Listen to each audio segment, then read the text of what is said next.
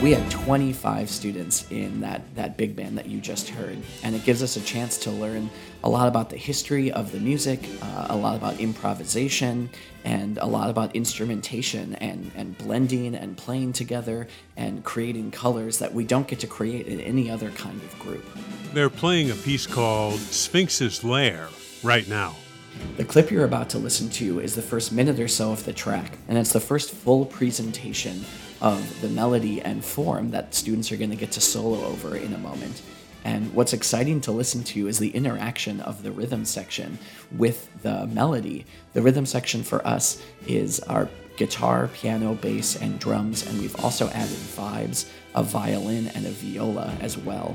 And what you can hear is they're starting from uh, a mezzo forte moderate groove to building and, and filling in all of these gaps between the melody to create this really energetic and, and fun presentation of the piece.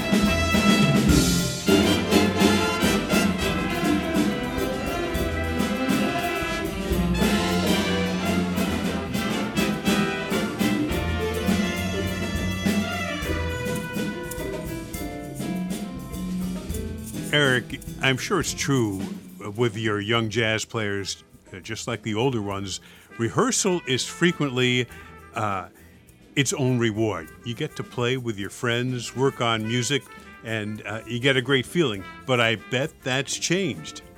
Yes, covid nineteen has certainly changed the way we run a rehearsal. I'm sure the students are thinking it's nice just not to play jazz at seven fifteen in the morning anymore, which is when our two big bands rehearse at South.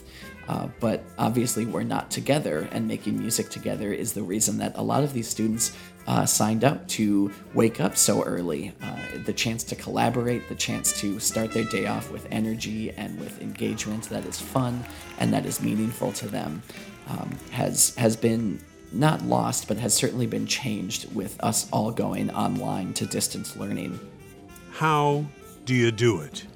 The way that we are now rehearsing these pieces is uh, we assign a, a chunk of the piece, and I create what is called a click track, which is just a recording of a metronome and my voice that uh, will outline the form. So I'll share where the large rehearsal marks are, or sh- I'll share where repeats are, and they'll record their part using this click track to make sure that we're all keeping the same tempo.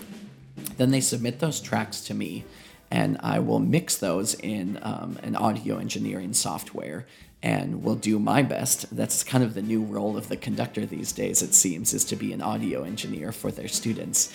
And uh, well, I'll mix these, and about three or four days later, I'll send the take back to them. And instead of this immediate response of when they play in class and get to hear how their sound fits in, they now have to wait several days to hear how their sound fit into the recording. And so it is certainly a different experience. I think one of the sad parts about trying to create music individually is that the energy and the emotion of the piece is really hard to feel when you're on your own and just hearing one line of the piece. Listening to one person's part is significantly different than listening to the entire group. So the students are all recording their parts individually. How do you get them, or how do you create that feeling that they're part of a group? I think the most important way to engage that group feeling is to make sure that you're picking a piece that the students really stand behind and value. And so this piece by Duke Ellington, Emancipation Celebration, was a piece of great importance to us as a group, that we had spent a lot of time learning about its context in history and about its purpose. In many ways, this piece is social justice oriented. And it tells the story of the African American uh, early experience in America, coming to America through slavery and then earning freedom through emancipation. And so the movement we played was uh, obviously one of the more joyful movements, but even in Emancipation Celebration, you can hear a lot of the complexities of what emancipation truly meant to slaves at the time and what the historic significance of, of that uh, act really, really meant.